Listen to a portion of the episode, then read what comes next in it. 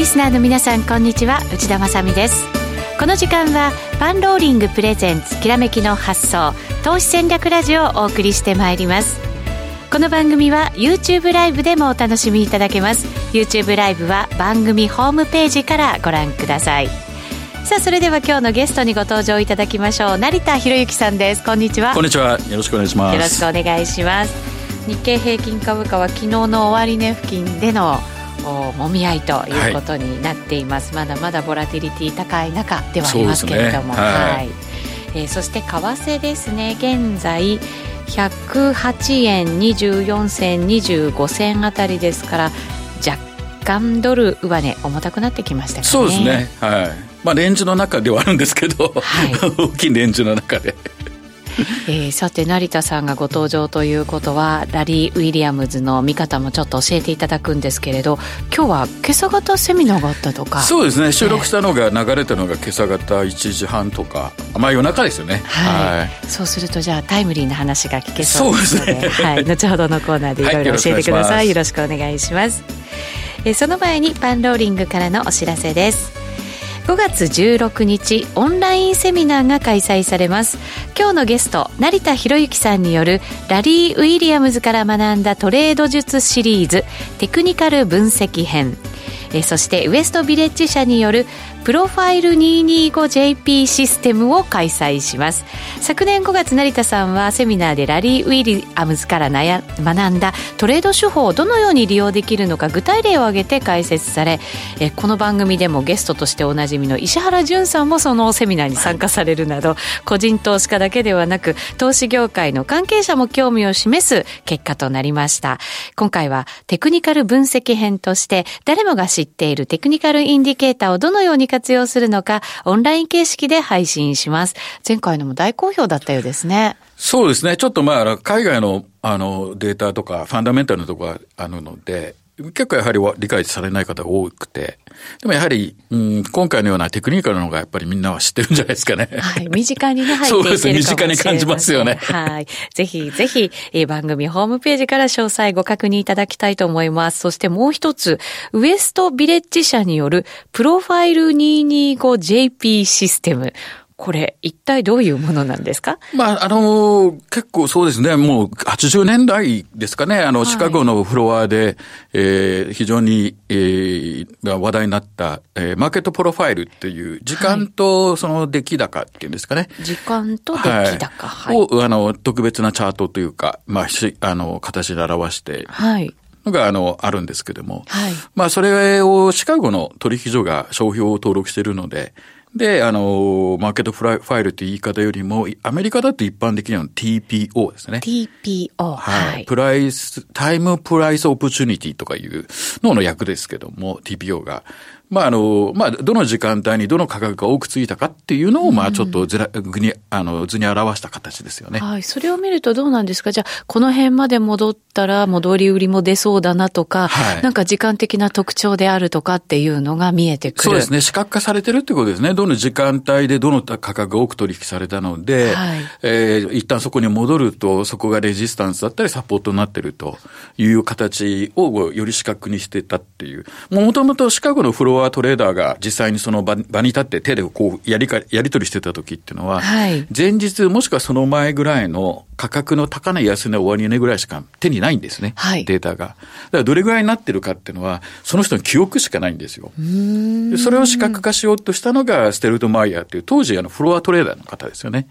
で、それをあの細かく取ってて、えー、ABC とか何時にいくらついたんで A とか B とかつけてて、で、それが、あの、まあ、よくわかりやすいっていう話になって、はい、えー、俺も使う、俺も使う、みたいな形で。えー、それで広まっていった。はい、そうなんですね。じゃあ、はい、海外ではよく使われているそうですね。アメリカ、特にシカゴの先物市場のデートレでは非常に活用されてるあの、アプローチですね。そうなんですね。じゃあ、はい、プロが使っているもの、なかなか日本では見聞きすることが少ないですからね。ねただ、その、今はもう、こういうのは機械的に全部出てきますんで、はい、意外と、その、いろんなチャートアプリケーションについてたりとかするんで、ま、また、おそらく使い方を知らないっていうのが、えー、目にはしたことあるけどわからないっていう人が多いかもわかんないですね、はい、そうですね。時間と出来高ということですから、はい、なんか取引主体が見えてきたり、特徴が見えてきたりとね、いろんなことに活用できそうですから、こちらもぜひオンラインセミナー参加していただきたいと思います。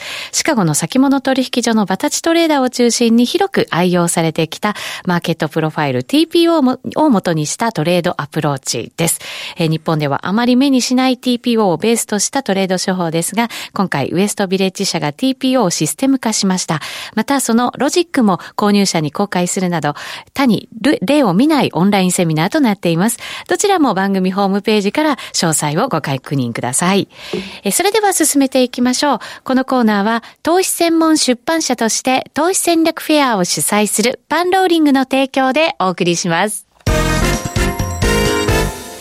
改めまして今日お招きしているゲストは成田博之さんです。引き続きよろしくお願いいたします。ますさて、えっ、ー、と、朝方、そのラリー・ウィリアムズがセミナーを行ったということなので、はい、その情報も散りばめながら伺っていきたいと思いますが、はい、えっ、と、まずは、ラリーがどのように今のファンダメンタルズを分析されているのか、はい、はい、ちょっと興味深いですよね。まあ、ラリーは、あの、有料のサービスとして、パノニグを経由しまして、その週刊ラリー TV っていうのを毎週一本、その収録したものを配信してて、で、その中で各市場の分析をこう紹介してるんですけども、はい、まあ一般的によく言われるそのテクニカルとかシステムっていう面よりも、まあ市場分析、うん、で、中にもあの、特にあのウェイト高いのはこのファンダメンタルズですよね。はい、ただその、いろんな指標を見ても、あの、わからないので、株式市場にインパクトを与えているものを抜粋して、それに目を向けていると。うん、より実践的な使い方ですよね。はい。まあその一つの例が、えー、今日お持ちしましたの、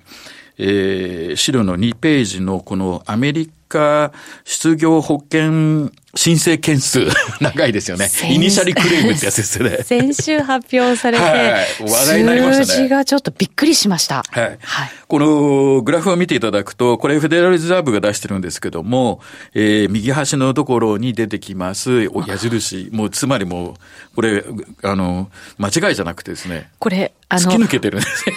枠の線だと思ったら、はい、じゃないんですよ。上まで本当になんかグラフの、はい、一気にいってるはい、突き抜けちゃうしかも4週間平均ですから。あ、そうなんだ。はい、4週間平均なんですね、これ。はい。すごいことが起きましたね。そうですね。あの、このデータっていうか、このグラフを見ると、途中にた、あの、縦のこのグレーのところがあるんですけども、はい、それが、まあ、あの、えー、振り返れば、リセッションだったっていうフェデラルリザーブが言ってる時期で、まあ、今回はまだ何もまだ発表にはなってないですけども、はい、まあ、これが、その、増えていくと、えー、失業者数が増えてるわけですから、当然経済にとって良くなくて、今もう完全にアメリカって消費ベースの国ですんで、はい。まあお金がなければ株価も当然上がっていかないよね。ということで、このデータには非常に注目してるんですよ。そうですね。これグラフで、その4週間移動平均で見てるんですけれども、はい IT バブル崩壊後、そしてリーマンショック後、はい、はるかにも超えるような、そうです、一発で。水準まで 来てしまってるっていう。はい。はい、で、どうしてもその、直近で、そのメディアを主に、今回のその、このコロナウイルスの、えー、影響をリーマンショックの時と比べるんですけども、はい、まあこれ後で資料でお話ししようかなと思うんですけど、多分何とも話したことあるんですが、多分おそらくそれとはちょっと違うんじゃないかなってイメージが。どちらかっていうと、はい、直近の中で今回のコロナウイルスと、えー、過去の出来事で言えば、うん、えー、911ですね。はい。あれに近い状況ですね。全く経済と関係ないところから起きているブラックスワンですね。はい。ところがリーマンの時って完全にそのファイナンシャルバブルだったんですよね。そうですね。はい。そうですね。確かに。はい。はい、ところが今回のコロナウイルスもそうですけども、それとは違うところにあって、あの、初めてじゃないですかね、パウエル議長が、あの、連議の議長が初めて朝の、あの、テレビに、あの、ワイドショーとまで言わないですけど、はい、アメリカの番組にまで出て、ええ、もう大丈夫だからっていうインタビュー受けてましたけど、この前。あ、そうなんですか。はい、え、それは何に対して大丈夫だと？もう経済に対して大丈夫というよりも、え、まあ、金融しあのシステムにしろ、あの、経済のが困窮していくのは、まあ、あからさまなんで、うん、まあ、その支援は、あの、連銀の方が、えー、しっかりやってきますというメッセージをもうはっきり伝えると。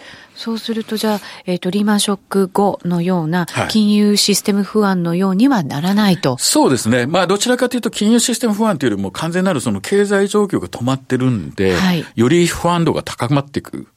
特にその外出ができないとか、はい、なればなるほどなっていくので、まあ初めて一般的に見られてるアメリカの USA、えー、っと、モーニングショーかな、うん、にいきなり出てきてインタビューに答えてて、え えー、と思いましたけど。そういうことってめったにないことなわけですよね。はい。それでも、そういう形にしたとしても、やっぱり国民にそれを伝えたかった、ね、ということなんですね。で、まあ、あの、このデータだけを見ていくと、確かにこの爆投してですね、もう、もうダメでしょうみたいな、はい、おおのずとそのグレーのエリアになって、リセッションに突入するでしょうっていう見方になってくるんですけども、で、連銀の議長も、パウエル議長も言ってますけど、おそらくリセッションになってるだろうと。うん、ただ数字的に確認するのが後になるだけであって、ただ、じゃあ、リセッションになって、あの、行くと、あの、株式市場って、あの、ベアマーケット入りするんですよね。はい。で、よく言われるのは、あの、ピークから20%下回ってくると、そのリセーション、ベアマーケット入りだとか、はい、要は下降トレンドだとかって言うんですけども、それはあくまでも過去の数値だったんですよ。えーうん、もう現状はもう完全に経済が動いてないですから、リセーション入ってあ逆に言うと当たり前なんですよね。うん、何しろ全てが一気にストップしてしまったわけですもんね。そうですね。えー、なので逆に言うと、こリセーションじゃなかったら逆におかしいでしょっていう。うん、で、そこに実はもう疑問が株式市場の参加者はなくて、で、今後どうなっていくのっていうのと、長引くのか、はい。はい、今後何買うのに変わってきて、下がってはいくんだろうけども、もう物色し始めてるっていう動きですよね。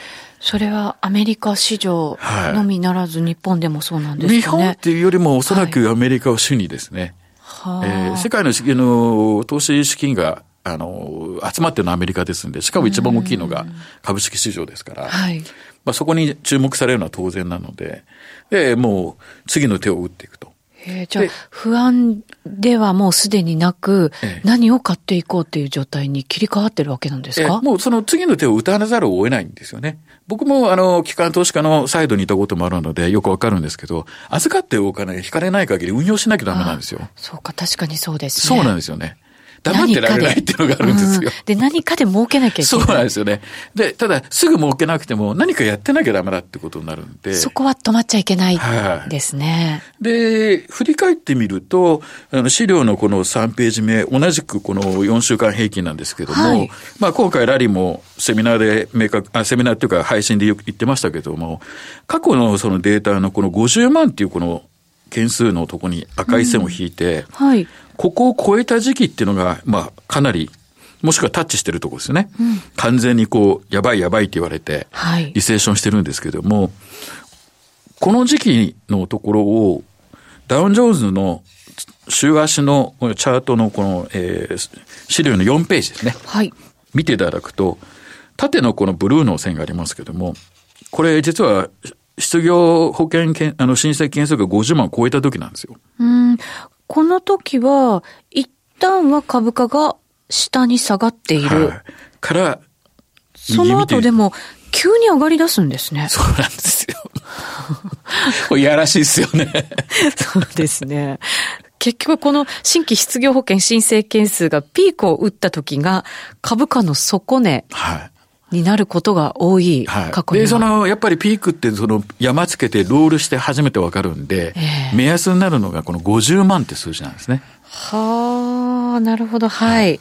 で、それがまあ先ほどの資料で、実際にタッチしたとこを拾っていくと、ダウンジョーンズで見ると、あれあれなんか、えー、結構いい底つけてるよねっていうタイミングなんですよ、これが。で、同じく、あの、資料の5ページの、まあ、ダウン・ジョーンズ同じですけども、はい、えー、これ1991年ですね。は、えー、ここからかなり強い上昇相場になって入ってしまってるという。そうですね。皮肉というかですね。はい。世の中何が起きても株が上がってるっていう。えー、そうですね。後から見れば。そうなんですよ。そうなんですよね。はい。で、あのー、同じデータをこうずっと続けて見ていくと、はい、資料の6ページの、これもダウンジョーンズですけども、向かって左にある縦線のところが2001年かな、うん、の後半。はい、で、右側にあるのが、これがあのリーマンショックの時ですね。2008年。うんどちらともやっぱ上がるんですよ、ね、そうですね、はい。完全なパーフェクトなタイミングではないですね。はい。ただ、そろそろしないとねっていうこれが機関投資家がやらなきゃならないことになってくるんです。はい、あの、この雇用に関するところって、ええ、経済統計の中では、地高指数みたいなものがあるじゃないですか。はい。はい、だから、景気がまあ悪化し始めて、で、それで後から出てきて、はい、そしてそれが悪悪くなった一番まあ底というか、はい、まあ天井になるんですかね、ねなった時には、そこから景気がまあまた戻り始め、株価が戻り始めるっていうことになるんだと思うんですけど、今回の場合は一気に来たじゃないですか。そうですね。もうすべて止まってるんで。そうなんですよね。よくなるわけがないっていう。だから同じように考えていいのかどうなのかなんですけど。まあ結局、止まったものがいつで再開すると、今度 V 字回復的な数字には V 字的に見えるんですよね。今一気にゼロからマイナスになって、そこからぐっとプラスになるんで。はい、で、株価を見ると、過去の動きを見ると、やっぱり似たような動きなんですよ。あの、未曾有の中で100年に一度って言われてたリーマンショックも、え、そこから一回下がって、ガッと上がってるわけですよね。そうですね。その後に、はい、あの、ついこの前まで、ずっとね、上がってきたっていうような、はいあの強い動きが生まれたわけですよね。はい、なので、これが全てっていうんじゃなくて、すでにもうターニングポイントに来て、機関投資家が動き出すレベルまで来てるよってことなんですね。はあ、なるほど。はい。よくあの、彼はスマートマネーってよく言い方しますけども。スマートマネー。はい。はい、まあ、あの、商品とかの世界ですと生産者だとか、うん、大手のその、あの、商社ですとか、彼らの動きですよね。はい。で、まあ、金融機関であれば、まあ、大手のその運用会社ですとか、えー、のところの動きのことをよく指しますけども、うん、まあ、彼らは、だから結局何もしないわけじゃないんで、はい。彼らがもう徐々に動き出してるっていう。ところの一つの目安なんですよね。大体その今おっしゃったところ、まあ、商社であるとかっていうところが、はい、えー、相場の反転のそのきっかけを作ることってやっぱりこれまで多かったんですか、ねえー、もう商品に関してはすごいですね。大口なんでしょうね、そこっていうのは。の見込みと、彼らのその、あの、価格の見込みと、その需給の見込みのズレが生じてしまうと、慌てて買ったり、慌てて売りヘッジしたりするんで、はい、そうすると一気にマーケット動きますね。そうか。一気に切り替わっていくんですね。変わりますね。はい。で、金融機関もそうですけど、先ほどから言ってるように、一つのその節目にも来ちゃってるんで、彼らが動き出すシグナルがもうすでにもう出ちゃってるっていうことなんですよね。じゃあ、あの、とはいうものの、経済が停滞して、はい、当然株価っていうか、あの、企業はおそらく、え配当も出せなくなっていくと。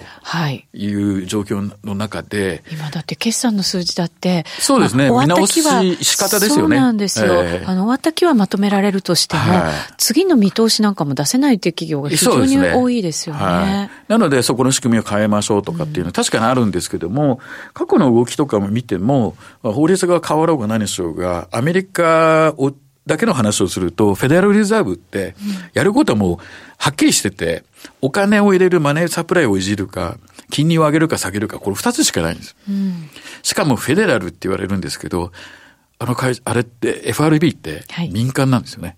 はい、はいそうなんですよね。最初知った時はちょっと驚きました。で、なんでっていうと、独立性を保たなきゃダメなんですよね。うん、えー、代わりに持ってる、あの、発行してるんで、トレジャリーを。でで、何をしなきゃならないかっていうと、大変な時に最初にやらなきゃならないっていう、うん、が、2008年もや、あの、行いましたし、まあ、今回もやってると。はい、で、やはりどうしてもメディアで話題なのはその金額だとか、このジャブジャブだからどうすんだとか、ええ、どうするって言ってしなきゃならないことは一つしかないわけですよね。はい、経済を活性化させて、あの、雇用を上げるっていう、彼らの宿命になる、あの、やらなきゃならないミッションの一つ、ね、そうですね。雇用の確保を、はい、はい、保っていくっていうのはやっぱり大きなミッションですよね。はい、なので、今回やってることは、あるある意味別段、それに、その、なんていうんですかね、あの、違和感はないですよね。うん、で、プラス財政なんですけど、実はその、今回の財政の面で一つ気になってたのは、はい、トランプ政権に対していろんなことを日本のメディア言いますけど、はい、議会を見るとねじれてるんですよ。そうですね。つまり通る通らないがあったんですよね。それで一旦株価がこう、やたら上下に動いてて、はい、もしかしたらそんな救済策出せないんじゃないかと、通らないんじゃないかとか通るわけですよ。こういう危機の時に通らないってなかなか、ないですよね。で、結局、通ったわけですよね。はい。そうすると、徐々に何か知らないけど、うん、ニューヨーク州たばやばいし、もうニューヨークやばいって言いながら、はい、株価はなんかしなきゃ上がってるよねっていう。で、下がらないって言ってんじゃなくて、うん、そろそろやりましょうっていう、機関投資家の動きはもうすでに出てきてるっていうことですよね。株にも出ている。はい。はいそれが一つのタイミングと見るときに、その、この、失業、あの、えー、保険件数ですよね。申請件数が一つの、まあ、目安となってると。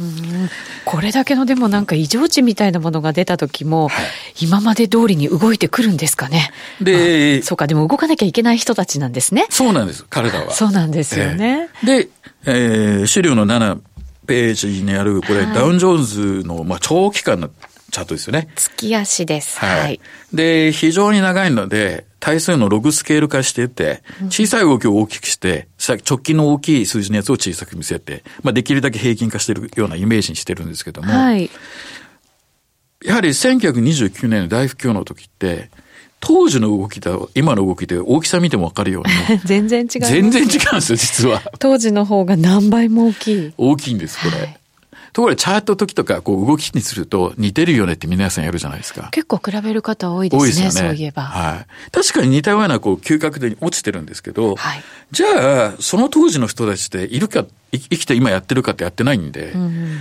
ラリーとかってまあ70後半ですけども、彼らと話した時に一番大変な時期っていつっていうと、この70年代の前半、まあ中ぐらいなんですよ。70年代の中ぐらい。はい。はい、これ、安値を切り下げてきてる状態。ああ、じわじわじわじわ下げる感じの、なはい、なかなか下げ止まらない感じの嫌な感じ。この時にたまたまラリーは商品先物をメインでやってたので、株式をガンガンやってはいないんですよね。はい。なので、そこまで苦労はしてないけど、確かにもうベアだから、買ってもうまくいかないっていう印象がすごい強かったっていうんですよ。で、確かにこういうふうに安値を切り下げてくる状態っていうのは、この1939年、36年、9年とか、はい、まあ今回のその66年とか69年、72年とか、うん、で、似たようなのが2002年、2008年というふうにあって、で、今回もやっぱり下げてきちゃったんですよ。はい。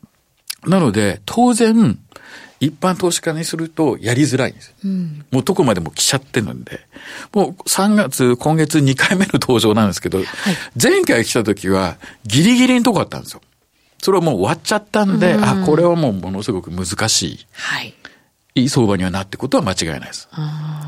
やりづらいっていうやつですね。そうですね。はい、ただ、鋭角に下がった時の相場って、鋭角に戻すこともありますね。多い感じがします、ね、ただ前回のピーク、うん、今年のあの年初につけたような、市場最高値を急に超えれるかっていうと、今の状況だとなかなかそう思えないと。アメリカは直前まで高値更新してましたからね。はい、そうですよね。ということは、そこを抜けるその要因って何かあるのって今ないですよね。はっきり言って、この状態になると。復活させることがメインになっちゃって。となると、買ったところで先が見えるじゃないっていう、やはりやりづらくなってくるわけですよね。リターンがもう確定されてくると、ウェイトがもうリスクリスクばっかりになっちゃうんで。うんやなかなか大きいお金が入りづらくなってきますんで、一般投資家の場合は、どれを物色しても、なかなかロングで持ってられないってことですよね。と回すっていうことはこう非常に難しいので。はい。で確かに過去を見ると、この時期ってやっぱり難しい相場。で、今は当然今そういう局面に入ったことは間違いないです。うん局面に入って、あとはじゃあどれだけそういう状態が続くのか。っていうことと、こっからはもう完全に割り切って、短期売買するかどっちかっていう腹を決めなきゃダメってことですよね。今まだ長期的には考えてはいけない時期。そうでしょうね。大きなお金は動き始めたとはいえ、難しい相場になってるの間違いないので。そういう大きなお金っていうのも、えっ、ー、と、長期ではなく、やっぱり短期で回していくようなイメージになるんですか？いや、ベースはやはり長期ですね。はい、長いスパンで見ますんで、はい、で、指数に対して、あの、どれぐらいプラスマイナスっていうのを競ってるんで、指数がマイナスだと、当然彼らのパフォーマンスマイナスでも、そこまで大きく問われないです。ああそうなんですね、はい。でもやらなきゃないんで買わざるを得ないっていう。なので、徐々に買いが入ってきちゃうんですよね。一気にでも入れてるわけではなくではないですね。少しずつなんかこう持ってるものを持ち替えたりとか、はい、そうですね。というようななんかこう、感じなんですかね。はい、しなきゃないですよね。もうすでにその動きはもうちょぼちょぼって出始まっちゃってるっていう。ただ、トレードっていう意味では短期に傾向にしていかざるを得ないんですけども、はい、まあ、バイアンドホール的に近い大きいとそうあのトレンドが期待できるかっていうと、それは多分難しいですよね。安値をこう下回ってくる時っていうのは、はい、あの前回その前の高値を超えないといかないんで。あのそういう時ってただまあ銘柄商品によっては買いも入ってきている、はい、ということになるわけですよね、はい、全体的にも大きく下がりにくいっていう感じになるんですかね。うん、まあその大きくは下がりにくいでしょうけども、えー、その指数で見ればそうですけども、やっぱり個別のセクターだと一気にこう、痛みますね。なるほど。買われるもの、買われないもの、はい、売られるものっていうのが結構はっきりしてくる。そうですね。で、売られてガーンと下がっても当然どっかでバウンドするんで、で、薄くなったところでバウンドするから、見た目すごく動いてるんですけども、チャートは見えるってもそうでも、実際見ると飛んでるんですよね、価格が。でそれはもう非常にやりづらい。やりにくいですね。えー、っていうことはやっぱりちょっと怪我しないようにそうですね。かも、本当に流動の高い先物。ここでこそ危ないじゃんって言われるんですけど実は先物の方が流動が高くて、もう、もう大体皆さんも SB っていう、あの CB っていうとサーキットブレーカーだと大体もう覚えたと思うんですけど、はい、止めがちゃんと綺麗に入って、で、リスタートしてっていうふうに綺麗に作られてる仕組みがあるので、はい、実は流動を保たれてるんですよね。なるほど。こういう時だからこそ、できる投資というのもね、ねありそうですね。一見するとなんか、矛盾してるんですけど。はい。そうですね。さてさて、今日も成田さん、えー、有益なお話くださいましたけれども、5月16日にオンラインセミナーが開催されます。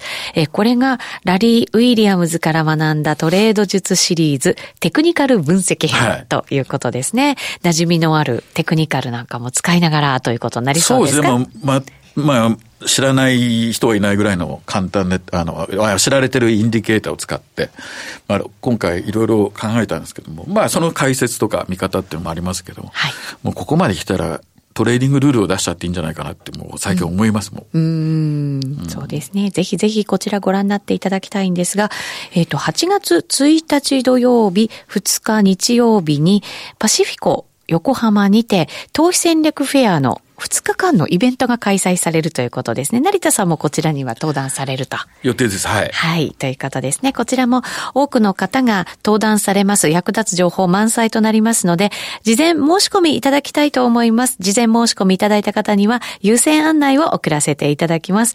また、えっ、ー、と、オンラインサミット、現在配信中で、はい、今日までそうですね今日までなんですねはい19公演がありますので、はい、こちら早めに視聴していただきたいなと思います。感想を送ってくださった方には松坂牛などが抽選で当たるというものも行われているようでございます、えー、ぜひぜひゲットしていただきたいと思います。さてラジオの前の皆さんとはそろそろお別れです、えー、この後は YouTube ライブで限定配信がございますので引き続きご覧になっていただきたいと思います。来週も素敵なゲストをお招きしてお話を伺います。成田さんありがとうございましたこのコーナーは投資専門出版社として投資戦略フェアを主催するパンローリングの提供でお送りしました。